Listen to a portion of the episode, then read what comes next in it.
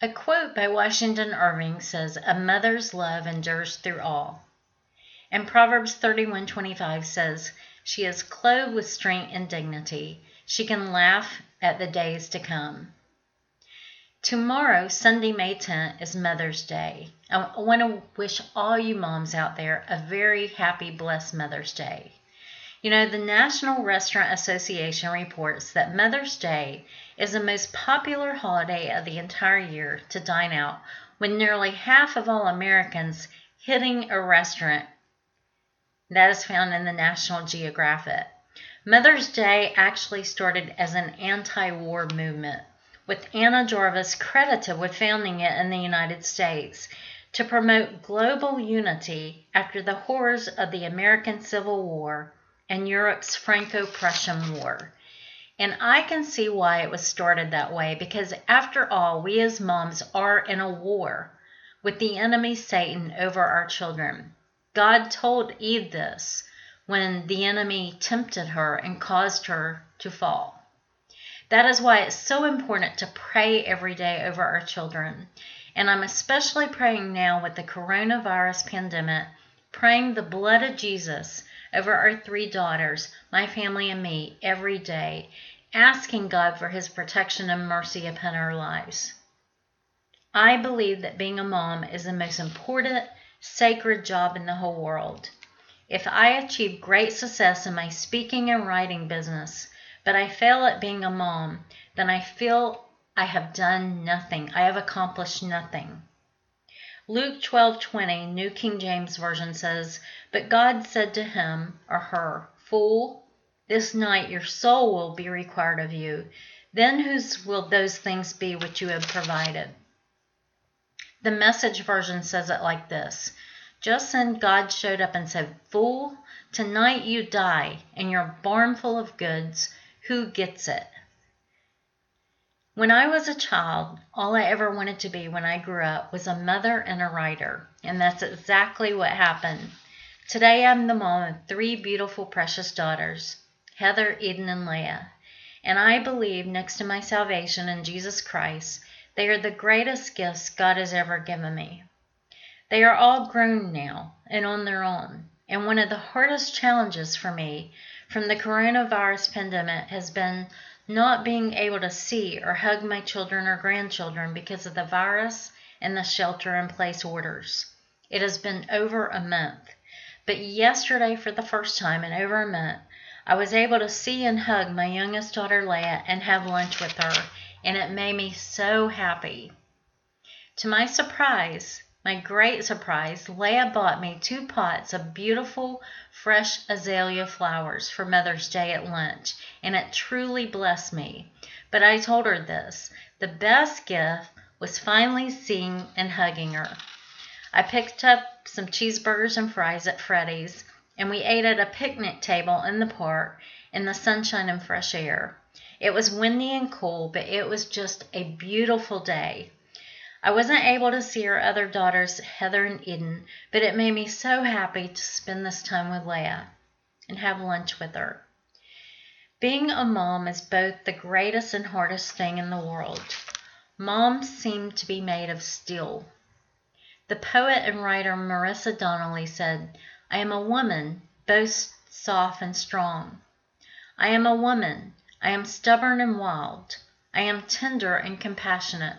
I am all things bold, but also gentle. And Yasmin Mogahed said, being both soft and strong is a combination very few have mastered. And yet, how many moms have mastered this? They are both soft and strong.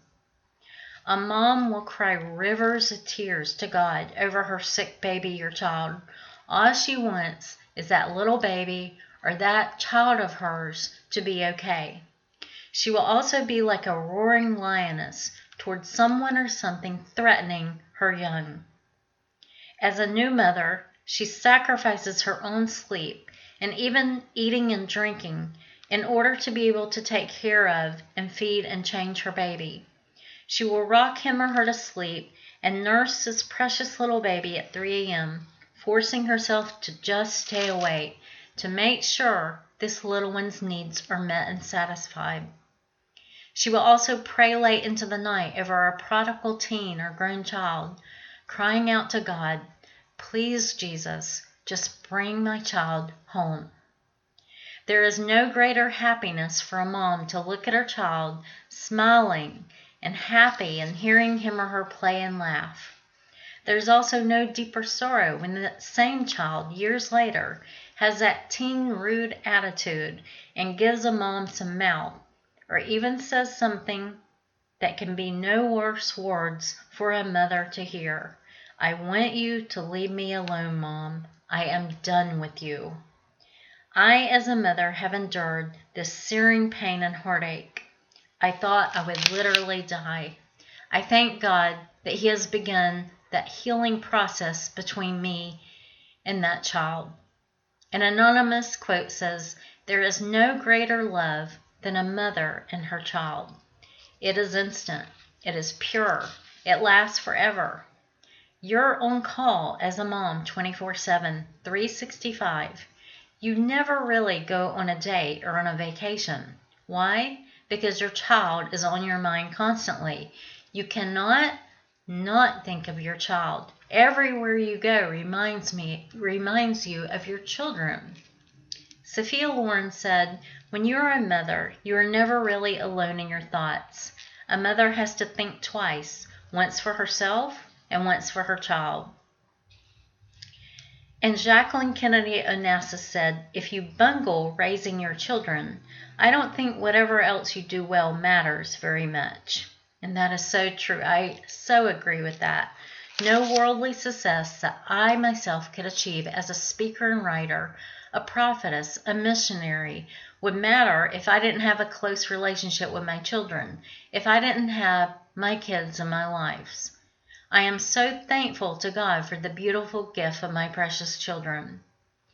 Now, one way we can bungle it, as Jacqueline said, is not letting them go, controlling them, telling them what to do constantly, being a helicopter mom, always hovering over them, babying them even when they're grown. Does anyone else have their hands raised high? I do. This has been one of the hardest lessons in my life. I'm still very much in process with this. I have always been an overprotective mom, always scared something would happen to hurt my kids, worrying too much, that they would fall and scrape their knees, get hurt as they were learning to walk, that they would get sick from a cough or cold or something else, that they would have a car wreck driving in the rain, that they would marry the wrong person or maybe never marry or have sex before marriage, worrying about them doing drugs or drinking, and now worrying about the coronavirus. But I have to let my children go and entrust them into God's loving care. God loves my children so much more than I do. They're like little baby birds under the shelter of his wings. I would encourage you to meditate on Psalms 91 it's a beautiful psalm that will encourage you, and you can pray it over your children and family. We cannot be an umbrella over our kids' heads spiritually all their lives. We have to turn them over to God and let Him protect and guide them, for God to be their GPS. They have to make their own choices, good or bad, choosing life or death.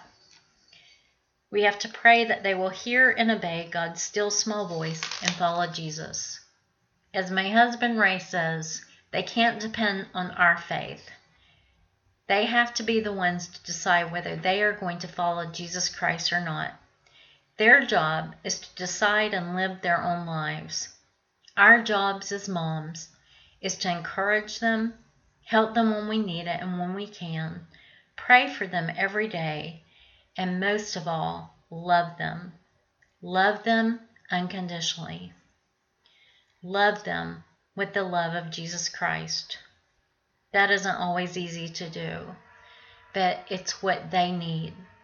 I pray this Mother's Day when you're a biological mom, whether you're a biological mom, a stepmom, an adoptive or foster mom, a mentor, or a friend of children, that you have a very blessed, relaxing Mother's Day, that you know how loved you are by God, your children, and others. James E. Faust said this The influence of a mother is the lives of her children. I'm sorry, the influence of a mother in the lives of her children is beyond calculation. May the influence you have on your children be the eternal, unconditional love of God. My prayer is that our precious, beautiful daughters, Heather, Eden, and Leah, will always know how much Jesus and I love them and the great plans and purpose He has for their lives. Heather, Eden, and Leah, I love you. Thank you for giving me the gift of motherhood. This is Beth Jones at bethjones.net.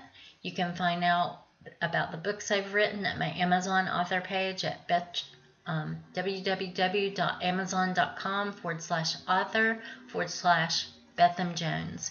Be blessed and have a beautiful day.